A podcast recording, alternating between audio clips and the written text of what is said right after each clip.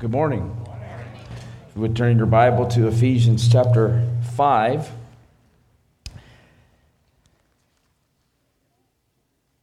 I am so grateful to you for your sacrificial giving to the Annie Armstrong Easter offering.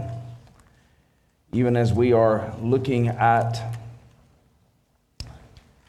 our passage today, it reminds me from a text in Philippians four eighteen that we saw so several years ago, where Paul says, I have received full payment and more, I am well supplied, having received from Epaphroditus the gifts you sent.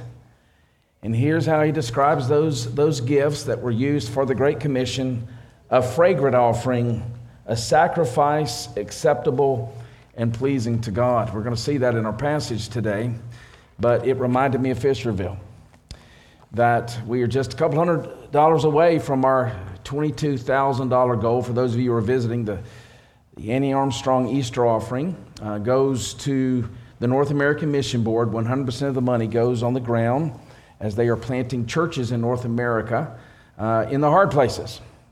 And, and so we're just a couple of hundred dollars away from reaching that goal, and we haven't even gotten to Easter Sunday. So I'm so grateful to you uh, and your response Uh, to the call to the Great Commission. I want to remind you that we have service tonight at six o'clock, and Friday we have a Good Friday service here at six p.m. Please pray for that, and if you can, bring uh, some friends with you that perhaps uh, have never heard the gospel or perhaps are looking into the claims of Christ. We would love to have them uh, visiting with us on, on Friday night. Well, if you would look with me in Ephesians five, we're just looking at a couple of verses this morning, a, a short passage, but a power-packed passage. One of the, perhaps the highest command in all of the Scripture is found right here in Ephesians five, one and two. Paul writes, therefore, be imitators of God. That Greek word is mimetai, mimic. Be imitators of God as beloved children, and walk in love as Christ loved us and gave himself up for us, a fragrant offering. Same word that we saw in Philippians four eighteen, a fragrant offering and sacrifice to God. Let's pray. Father, I thank you that I have the privilege to preach to your beloved children this morning. And I would ask that you would open our eyes, our spiritual eyes, that we might behold your grandeur, your greatness, supremely displayed in the Son of God who gave himself up for us.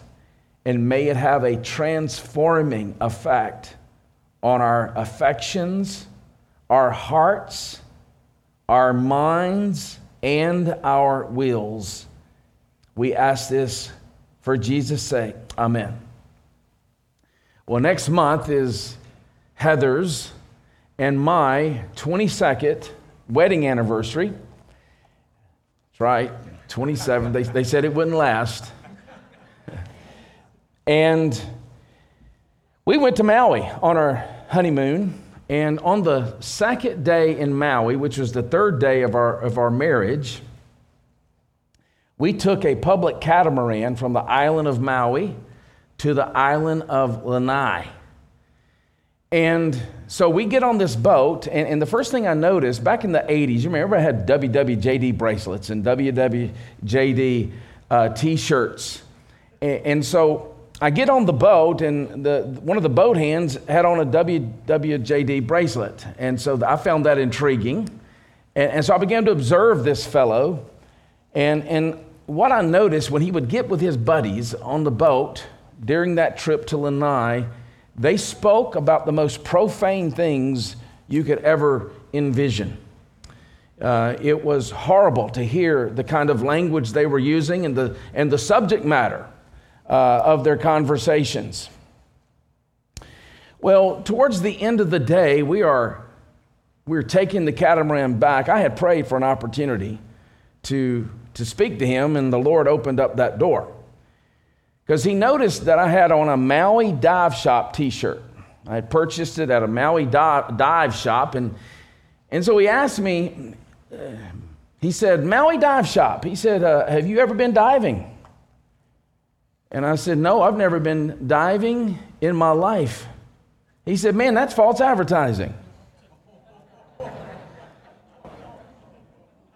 I looked down in his W W J D bracelet, and I said, you ever do what Jesus would do? And he blushed, beat red.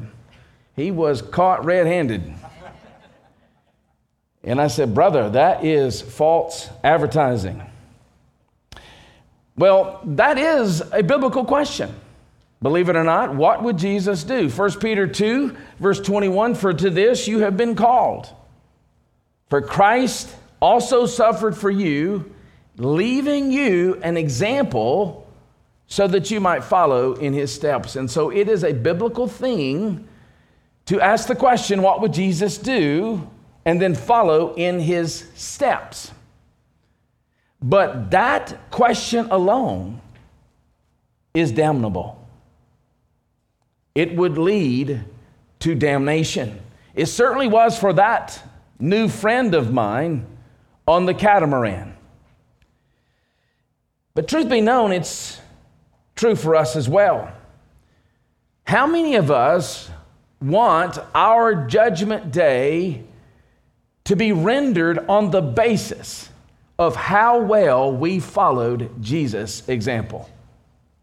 That's bad news if you think about it, if you're truly honest. How many of us would want our judgment to be based on how well we conformed our lives to the person of Jesus Christ? But it doesn't have to be. And that's the good news, because Christ came as our substitute before he came as our example. And so the first question is not W W J D. The first question is W H J D. What has Jesus done? Peter would go on to say in that same passage in First Peter two twenty-four, he himself bore our sins in his body on the tree so that we might die to sin and live to righteousness.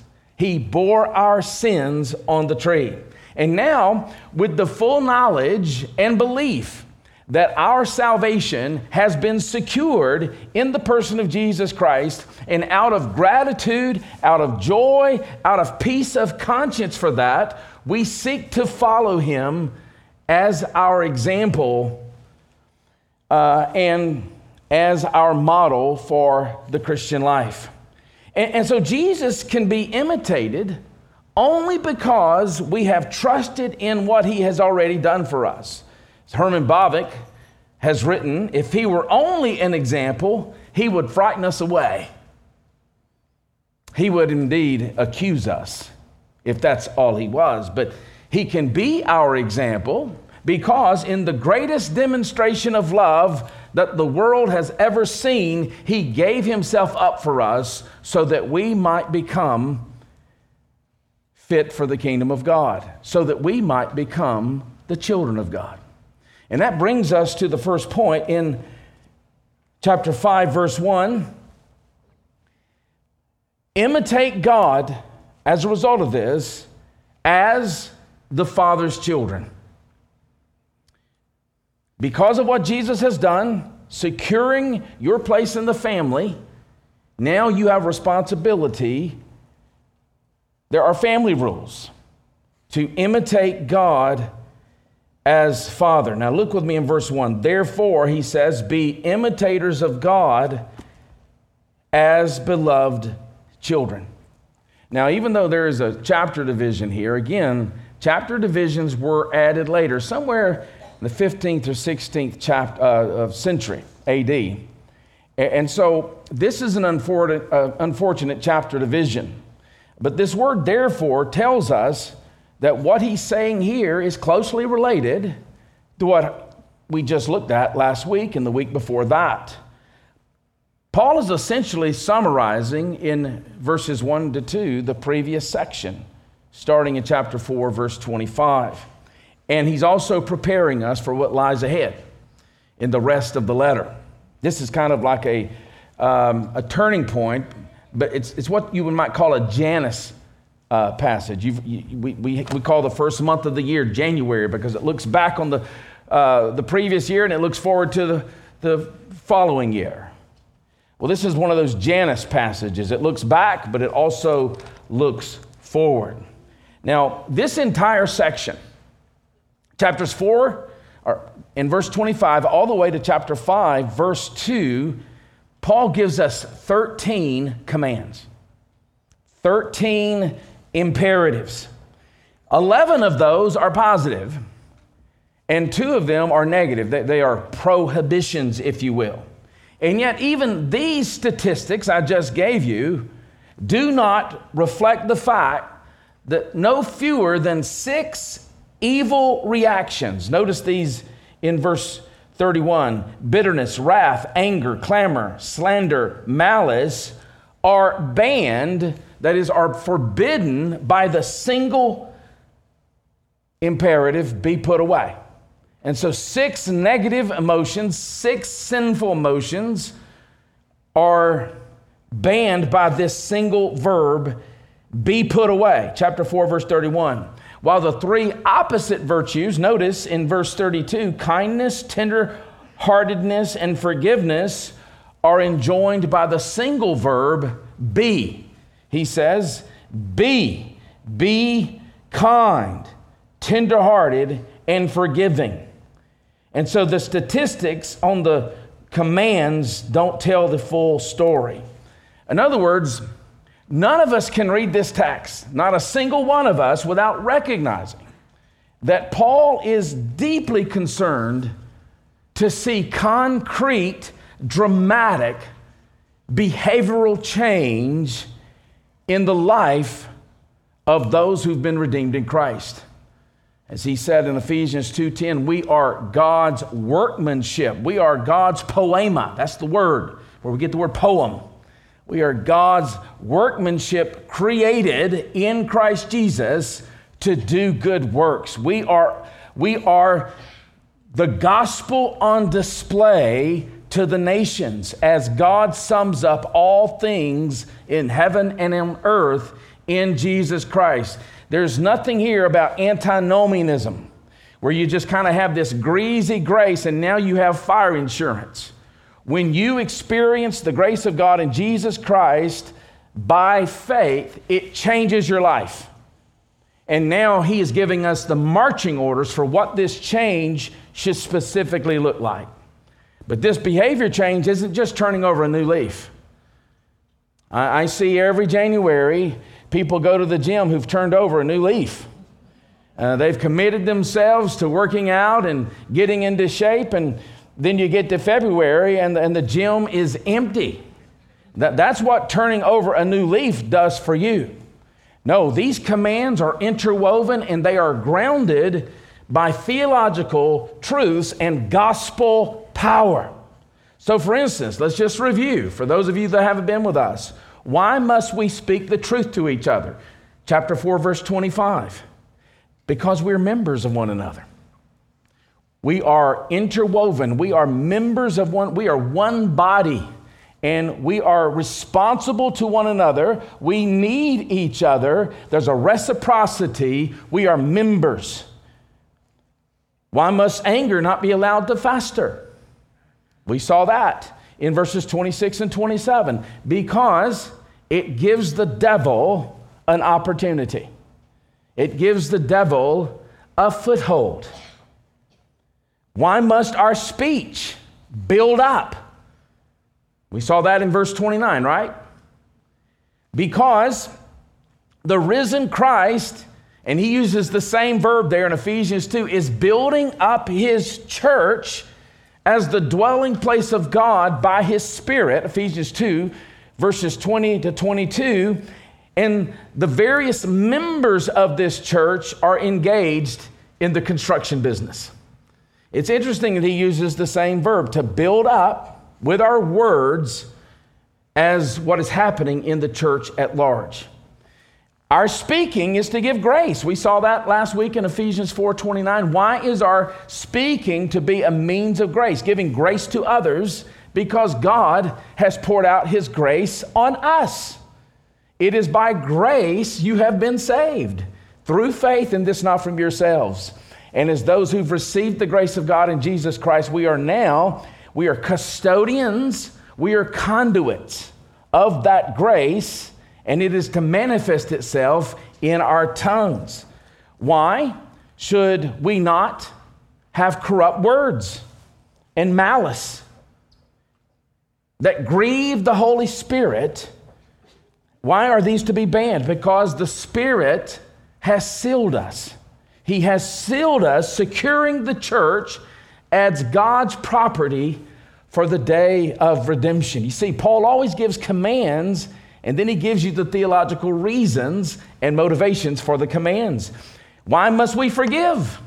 We saw that in chapter four, verse thirty-two.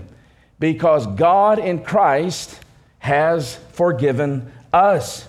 And now here in chapter five, why are we called to be imitators of God? He tells us, because we are beloved and adopted into the family of God. We are dearly loved children. There's no greater motivation than that.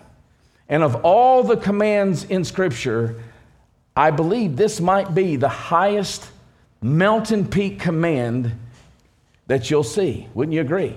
Be imitators of God. Now, this is the only place in the Scriptures where we are explicitly called to imitate God. In this particular case, it's God the Father. But the idea is certainly found in the Old Testament. Repeatedly, for instance, we see in Leviticus, be holy, for I am holy. Why are God's people to be holy? Because their God, their Redeemer, their Father is holy. And then Jesus even picks up that pattern uh, in the Gospels. So for instance, in Matthew five forty-eight, he says, you must be perfect as your heavenly Father is perfect.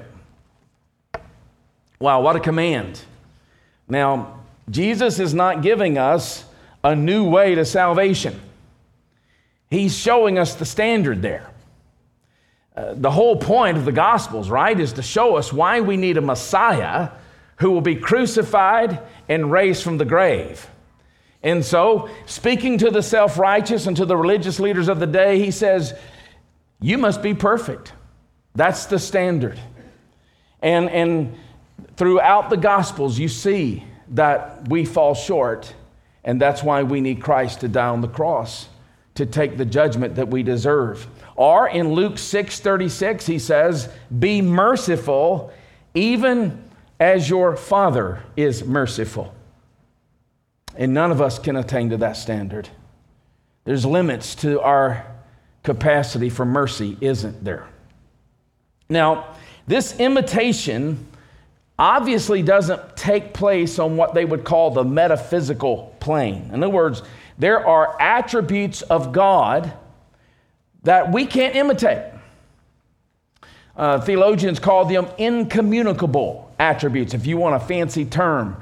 These are attributes, unique qualities for which no counterpart can be found in a human. So, for instance, Uh, the Baptist Catechism, uh, in its definition of God, says God is a spirit. He is infinite. None of us are infinite. We're finite. He is eternal. None of us are eternal. And he is unchangeable. None of us are immutable. Those are what theologians call incommunicable attributes. That's not what Paul's calling us to. He's calling us to what theologians call communicable attributes, those attributes where there is a counterpart found in humans. This imitation clearly takes place in the sphere of ethics. And such an imitation is possible, and only possible because we as believers are his beloved children. We've been endowed by the Spirit, with the Spirit, to live out the life of an adopted joint heir with Jesus Christ. And this becomes the basis by which we imitate God. We're given the Spirit who begins to work faith, hope, and love in us. And, and so this language of dearly loved children is clearly the language of adoption. Of course, Paul has already referred to adoption in Ephesians one five. We have been predestined for adoption. And, and it also speaks to the love that we have been, that we have experienced from God. It is because of his great love for us, Ephesians two four, that he made us alive in Christ even when we were dead. In Ephesians three, he prayed that we would grasp how wide and long and high and deep is this love. And, and, and this command is the capstone for all of the positive commands we saw in Ephesians four twenty-five and following, that give ex- explicit instruction as to what it means to put on the new self. We saw all of those commands the last two weeks. So the new self is the adopted child of God. That's what the new self is. He says, put on the new self, and this is what it is. As the new self, you are an adopted joint heir with Christ. This means that the old self that we are to put off is the mentality of the former spiritual orphans that we were. It's clearly that he's using adoption language here. And so the new self is the reality that we have now been adopted into his family. There are now family rules. It's not by keeping these rules that we get adopted. We get adopted by grace, and now there are family rules. The old self is the old spiritual orphan self. So, for instance, let's go back through this again. Falsehood, chapter four, verse twenty-five, is the way of the spiritual orphan. Sinful anger, Ephesians four twenty-six, is the way of the spiritual orphan. What does that mean? That means when I am demonstrating sinful anger, I'm thinking like my old spiritual orphan self. I'm not thinking like the fact that I'm now a child of God. I'm reverting back to the time when I was a spiritual orphan. Stealing is a spiritual orphan mentality, Ephesians four twenty-eight. Corrupting talk, unwholesome talk, Ephesians four twenty-nine.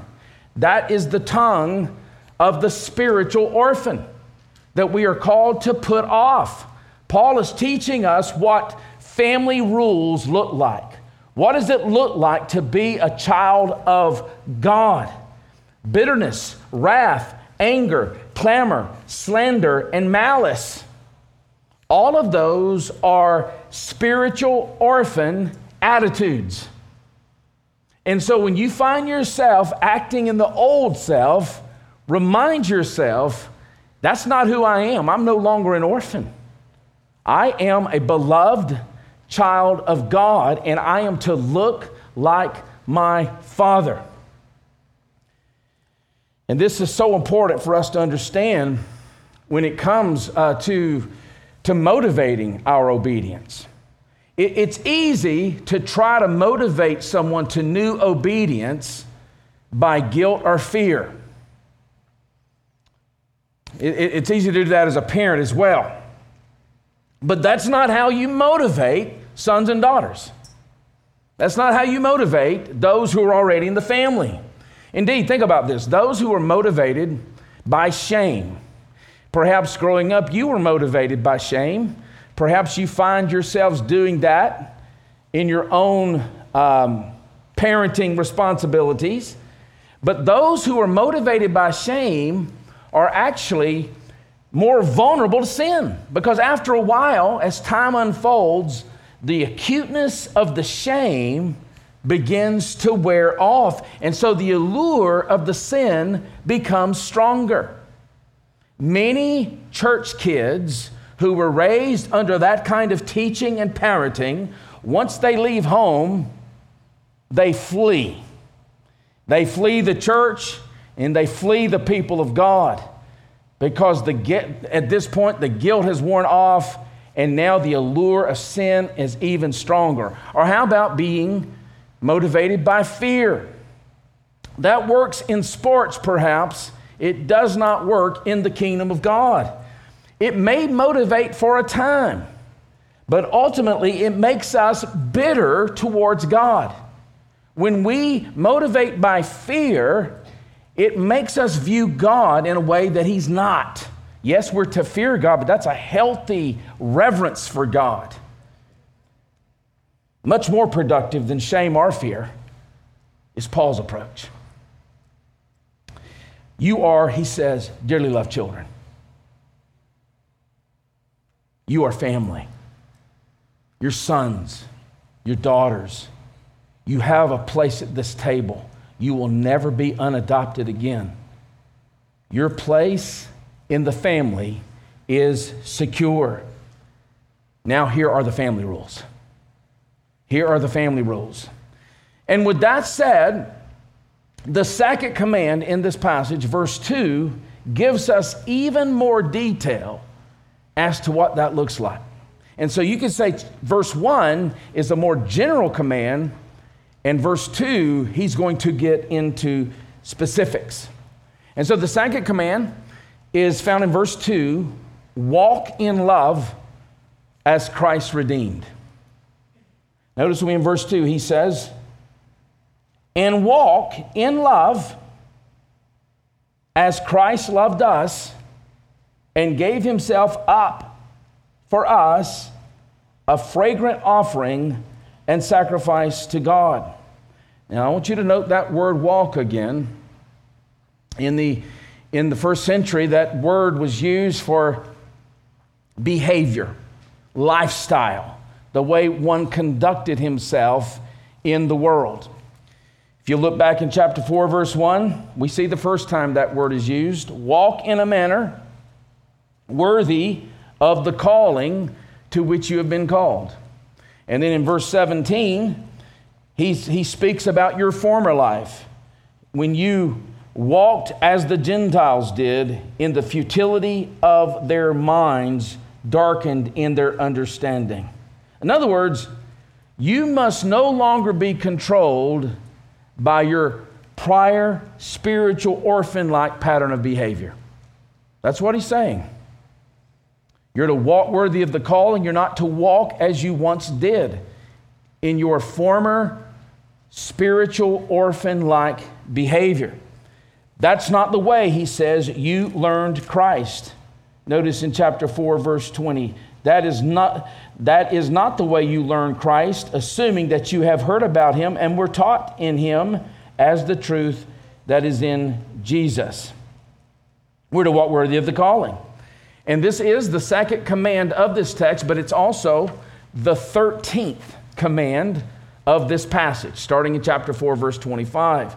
And so the entire passage, for those of you that have been visiting, are visiting with us today, has been predicated on these early commands in verses twenty-two to twenty-four, where we're to put off the old self, that's the old spiritual orphan self, and we are to be renewed in the spirit of our minds. And by the renewing of our minds, we put on the new self, which is the adopted self, the, the one who's been adopted into the family of God. And so the key there is the renewal of the spirit of our minds. The, the war is fought in the mind, isn't it? War is always fought in the mind. And, and the way our minds are renewed is to reflect on the theological truths that Paul has been weaving throughout.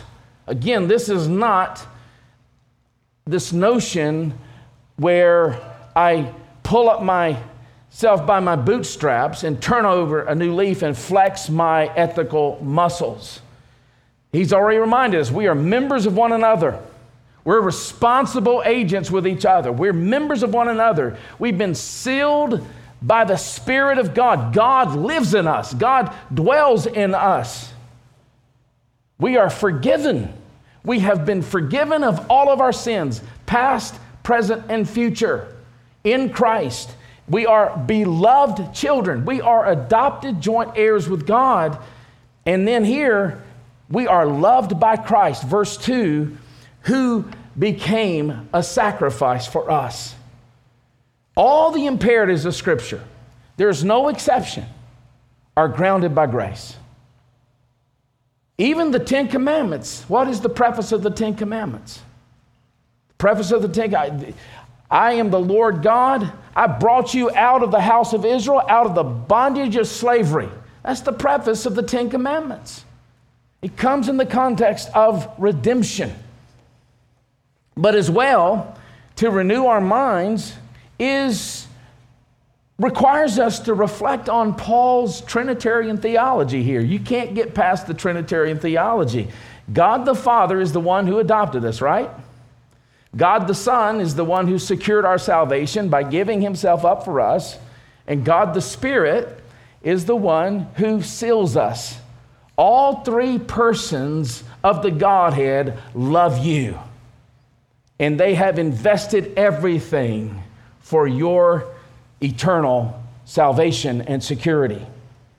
And, and so this is an expansion of verse one. Verse two is clearly a specific expansion on verse one. Verse one is the general command, and this is more specific, and it gives us an example of what it means to imitate God. In other words, those who imitate God are those who walk in love. You could say love is kind of like the umbrella. In fact, the fruit of the Spirit is what? Love. Notice it's not fruits of the Spirit. It's singular. Drives me crazy when I hear someone say the fruits of the Spirit. Uh, it is love. And, and then he fills out what that is. Lo- love, joy, peace, patience, kindness, goodness, gentleness, faithfulness, and self-control. All of those are expressions of what it means to walk in love. In other words, those who imitate God are those who walk in love.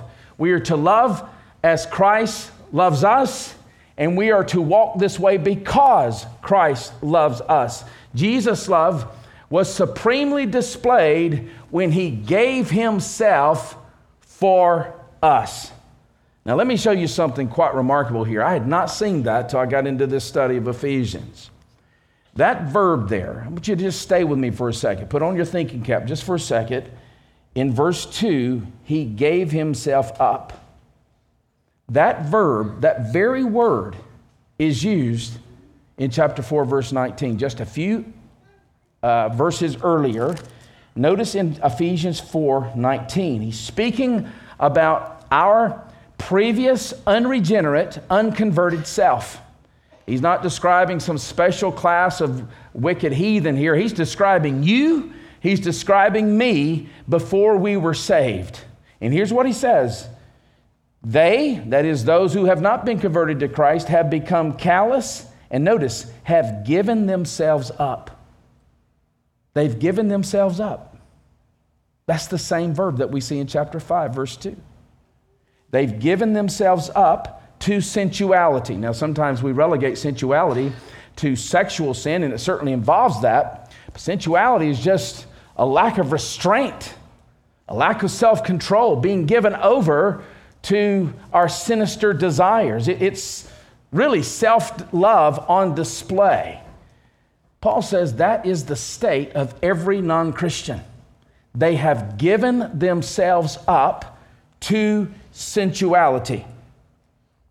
And so to learn Christ is to learn his example to follow. And what does he do here? He gave himself up for others. What that seems to be saying is that we're going to give ourselves up for something. You're going to give your life up for something or someone. And really there's only two options.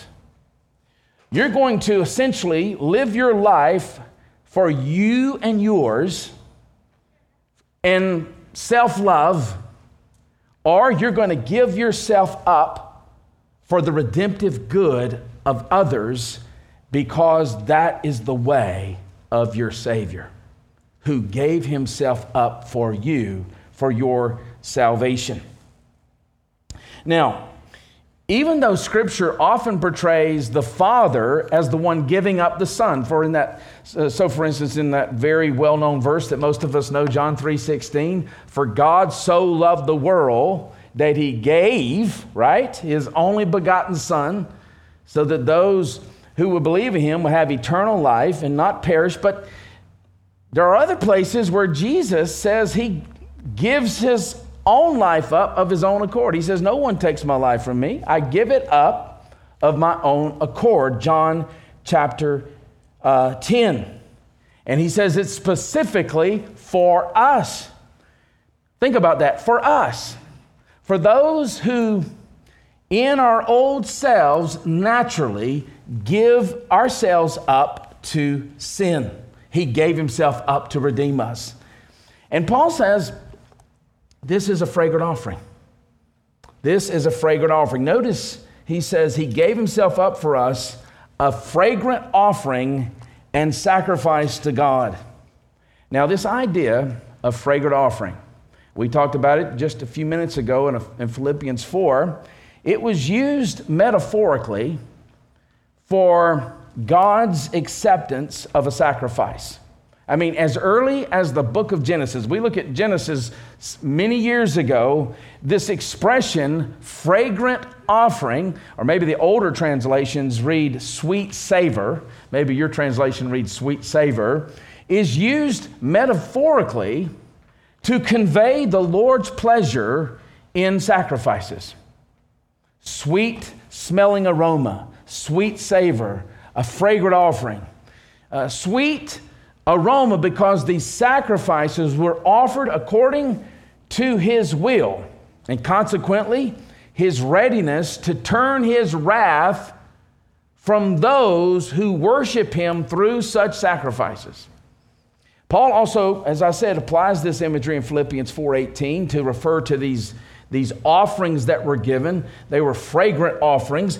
Romans twelve, he implies it when he says we're to to present our bodies a living sacrifice to God, fully uh, pleasing to Him. You see, Paul's entire, now this is very important for us. Paul's entire theology of sin, his entire theology of salvation, makes it clear that any act of service, any act of worship offered by us must derive its pleasant aroma before God from our union by grace through faith in the well-pleasing Son.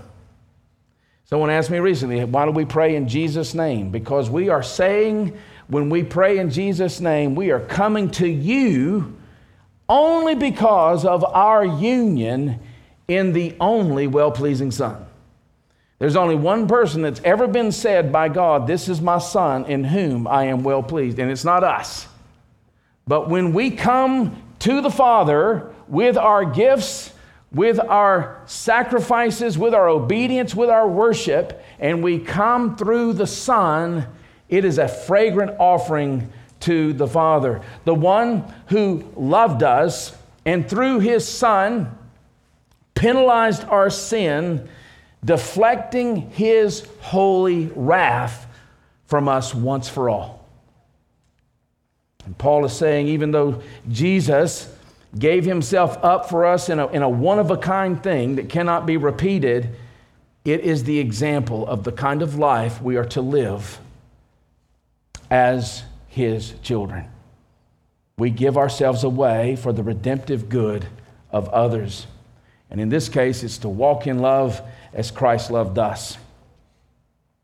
Apart from First John two six, it says, whoever says he abides in Him ought to walk in the same way in which He walked. And apart from First John three, verse three, everyone who thus hopes in Him purifies himself as He is pure. Apart from these two verses, there's only one aspect of Jesus that is to be held up for imitation. And it is this kind of sacrificial love where you absorb the debt of others for the redemptive good of those very people.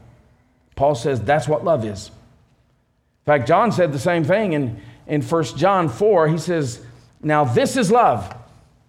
He doesn't give us a definition. He gives us an event. Not that you love God. You didn't. But he loved you, and he gave his son as a propitiation for your sins. That is, in the Son of God, God's wrath was satisfied through the cross. And he says, therefore, beloved, if God so loved you in this way, so you ought to love one another. That becomes the definition of love for Christians. Anything else is a parody. It's costume jewelry. It's what many have called cruciform love. Cruciform is a Latin word which means love in the, in the shape of a cross. Cruci, cross, form, shape. Christian love, which we are to walk in, is essentially me being so committed to your redemptive good that I absorb the debt that you owe me so that you might, you and I might be reconciled, so that you might benefit from the grace of God. John writes of this cruciform love just before Jesus went to the cross. What a fitting day to even speak about this on the week before we celebrate Easter, uh, when Jesus made his triumphal entry into Jerusalem. And that very week that he made his entry into Jerusalem, uh, he met with his disciples. And John thirteen says, before the feast of the Passover, when Jesus knew that his hour had come to depart out of this world to the Father, having loved his own in the world, he loved them to the end. And that's love. He loved them to the end. And then he commences to wash their nasty feet. Now just consider the group whose feet he washes. There, in that place, was a man that's going to betray him. There in that place is a man that's going to deny him. You have complainers. You have cowards who flee the scene. You have doubters. You have those who boast. All of them are there. All of them are characterized by these things more than humility, love, and service. Let me just tell you something. I don't need the Holy Spirit to love you if you're humble and you're a servant. But I need the Holy Spirit to love you when you're all these other things. And that's exactly who was with Jesus that night. And yet it says, John says, he loved them to the end. He loved them to the end. And Paul is saying, walk in that kind of love. That's incredible. It's incredible. He did not, get this, he did not allow their sins, their flaws, or their character and personality defects to shrink his love. Who wants to be compared to Jesus on the day of judgment? This is the kind of love, though, he's called us to. Thank God our judgment's not going to be based on how well we love. It's going to be based on the fact that we have one who loved perfectly. A love that drove him to absorb the debt they owed so that they might be saved. That, that's what the institution of the entire Lord's Supper was about, and you, you see that in John thirteen.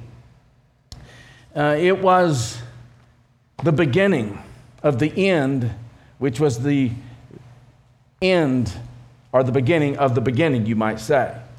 So on this Palm Sunday that commemorates Jesus' triumphal entry into Jerusalem, let us remember, as he's instituting that Last Supper, Jesus gave central place to the role as the substitutionary sacrifice who would save his people, First Corinthians eleven twenty-five, by his blood. He gave his flesh for the life of the world, John six. Verse sixty-five, he laid down his life for us. First John verse three sixteen, he was delivered up for us. Romans eight thirty-two, he died for our sins. Romans five verse eight. and as a ransom for all, First Timothy two sixteen, and he was delivered up for the church, Ephesians five twenty-five. The goal of substitution, Christ substituting himself for us, is that in him we might become the righteousness of God in Jesus Christ, Second Corinthians five twenty-one, and be brought back to God, First Peter three, verse eighteen. And Paul says, walk in love as Jesus loved us and gave himself for our sins. It's a remarkable calling. And in today's climate, what happens is, if I don't like what's going on with a few people in the church, I go to another church. And that's just the antithesis of what Paul is saying. Paul is saying we're on display. Actually, those people that are troubling you are an opportunity for you to give up yourself for their redemptive good. Let me close with some practical suggestions on just some really specific act, specifics as to what this love looks like, and then we'll close. And I get a lot of this list from Paul Tripp's book, Broken Down House. It's not original with me, but I've always found this very helpful. First of all, this kind of love we've been called to means not keeping yourself busy, so busy with you and yours, that you have no practical time to love others. As Paul would say, that is not the way you learn Christ. Paul, or Jesus, was not so absorbed with his own, his own life that he did not have time for others. We, we see that throughout the Gospels. Second, it means being committed to knowing people, because you can minister only in very limited ways to those whom you do not know. And so a practical way to think about that is, and we have people that are remarkable at this here at Fisherville. You see a visitor, and you make a beeline for them because you you remember the time you visited and how uncomfortable it was to be here alone. But you now are following Christ in his love. So there's a new kind of way about you. Third, it means being willing to have your life complicated by the needs and the struggles of others. Of course, again, Jesus is the example of that. He lived in eternal bliss, and he humiliated himself. He made himself of no reputation, taking the form of a servant because of our needs and our struggles. And you've been there too. You, you have been through those times, and you needed a brother or sister, and they complicated their lives to invest in you. Fourth, it means being willing to share your physical resources with others. Fifth, it means being perseverant and patient even when love is not returned. That's hard, isn't it? But here's, here's what I'm saying when I become impatient when my love is not returned. I'm saying I've made it about me. That's what I'm saying. When I get impatient with someone, or I do something for them, they don't thank me. You ever been frustrated with them? Well, Scripture says, First Corinthians thirteen says, love is patient. Sixth, it means actively looking for places where you can function as one, one of God's tools of love. When we're talking about love here, we're talking about gospel love. We're we're not just talking about some kind of social love, or, you know, where we're just concerned about someone's physical needs. Physical needs are important, but we recognize it does no one any good if they do not understand and know the gospel. And so we we we seek to look for ways to function as God's tools of love. Again, Uh, one of the things we do on Mondays is we pray that God would provide us opportunities that week to share the gospel. And, and so not only does God provide those opportunities, but you tend to be more mindful of those opportunities when you pray for them. So make that a commitment. Lord, I want to be your tool of love, because I am called right here uh, to walk in love as Christ loved me and gave himself, uh, gave himself up for me. So I want to give myself up for someone else. Lord, this week, give me an opportunity. And when that opportunity comes, give me boldness by your Spirit to share the gospel of love with this person. It means fleeing the temptation to be judgmental and self-righteous and critical. You've all been hurt and stung by that, probably by people in this church. The Christian life has lived in the matrix of spiritual conflict. But thank God our Savior was not that way. And we've been called to walk in love as Christ our Savior walked. It means overlooking minor offenses and fighting the temptation to become bitter or cynical. If you don't fight that temptation, you will become bitter and cynical, because you will be sinned against in the church. You will be. Every person will be sinned against. And that's God's strategy. He's growing you up. He's teaching you to humble yourself. He's teaching you to die to self. He's teaching you to love those who hurt you in dependence on the Holy Spirit. It means moving beyond simply surrounding yourself with people who you find comfortable and likable. Listen. It's easy to do that. I was in a college football locker room for six years. And outright pagans loved each other more than oftentimes I see in Sunday school classes. They had so much in common with each other. But you know, that kind of commonality does not need, you don't need the Holy Spirit to love like that. Jesus went to the knuckleheads, the disciples. He didn't have a whole lot in common with them. Have you ever noticed that? And they didn't have a whole lot in common with him. He went to the tax collectors. He went to the sinners. He went to the prostitutes. It means, as Paul would say in Romans twelve twenty-one, overcoming evil with good. That's radical, isn't it? It's what Jesus did. Overcoming evil with good. So one commits evil against you. Sometimes it's best just to not respond. And I know all of you have been there. Sometimes it means you need to be proactive in being the bigger person by being filled with the Spirit. Eleven, it means paying attention to the needs of the people God puts in your path and looking for ways to help them bear their burdens. The people God puts in your path is not an accident. It's His strategy.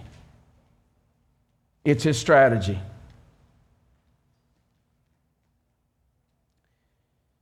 Twelfth, it means loving people in such a way that they never feel like they're in debt to you. Do you have you ever known those people? They do great stuff for you, but you feel like, oh my, uh, quid pro quo. There's a, I scratch your back, now you're going to scratch mine kind of thing. Uh, we've all experienced that. Someone does something good for you, but you feel like there's strings attached. No, that's not the kind of gospel love we're talking about here. Two more. It means understanding the call to love is a call to both word and deed. Yes, there's a time where you say, I'll pray for you. But if you can add feet and hands to that prayer, that's the kind of love that I believe that we are being called to. And then finally, it, remi- it, it, it means daily remembering Jesus Christ, being in awe of His gift, of His love, of laying down His life. For when we were still without strength, in due time Christ died for the ungodly. Paul says, for scarcely for a righteous man would one die, perhaps for a good man one would even dare to die. But God demonstrated His love for us, that even while we were still sinners, in rebellion to Him, hating Him, Christ died for us. And Paul says, That's the path, that's the way that we're to follow as Christians, in Christ and by His Spirit. Imagine if we were committed to, to these two commands. It would change this community. It changed the world. Let's pray. Lord, thank you for this passage. It's hard. We thank you that our judgment is not going to be rendered based on how well we obey these commands. It's already been rendered in the Son of God, the one who loved perfectly every moment of his life, the one who loved his enemies more than we love our flesh and blood, the one who fulfilled all righteousness, and then the one who went to the cross and he gave himself up for us, for our redemptive good. And now, Lord, freed from the pressure to obey you to secure your favor,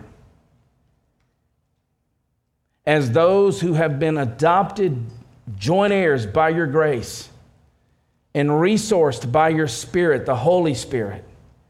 Oh, Lord, fill us, grace us to be imitators of God as your dearly loved children, and to walk in this radical kind of love as Christ displayed ultimately in the laying down of his life.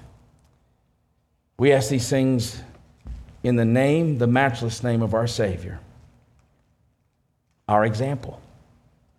Amen. As we adjourn today, let's speak these words of doxology uh, from Jude, verses twenty-four and twenty-five.